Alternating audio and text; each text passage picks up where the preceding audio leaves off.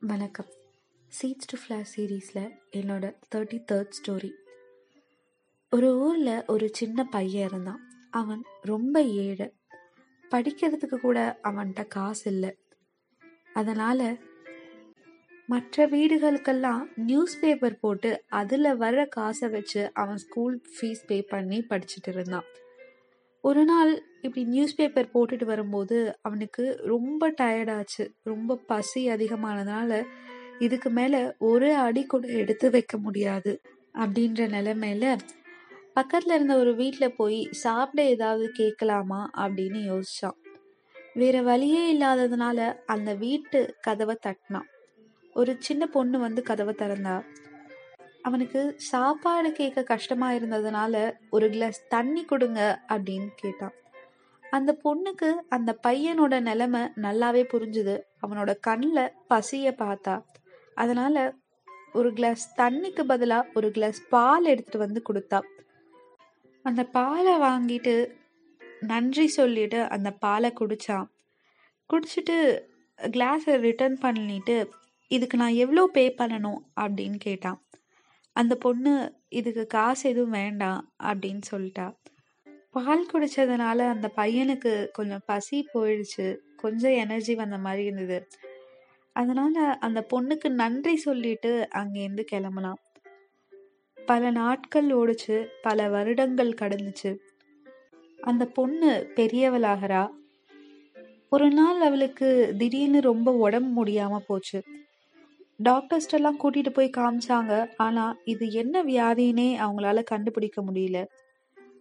எந்த ட்ரீட்மெண்ட் கொடுத்தாலும் சரியாகாத மாதிரியே இருந்துச்சு. அப்புறம் ஒரு பெரிய ஹாஸ்பிட்டலுக்கு கூட்டிட்டு போறாங்க. அவங்க இந்த பொண்ணுக்கு ஒரு ரேரான நர்வஸ் டிசார்டர் இருக்கிறதா சொல்றாங்க.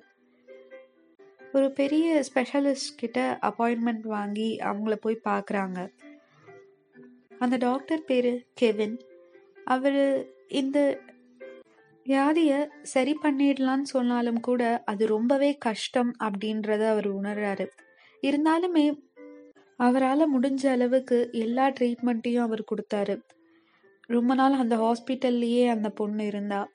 ஒரு நாள் எல்லா வியாதியும் அந்த பொண்ணுக்கு சரியாயிடுச்சு.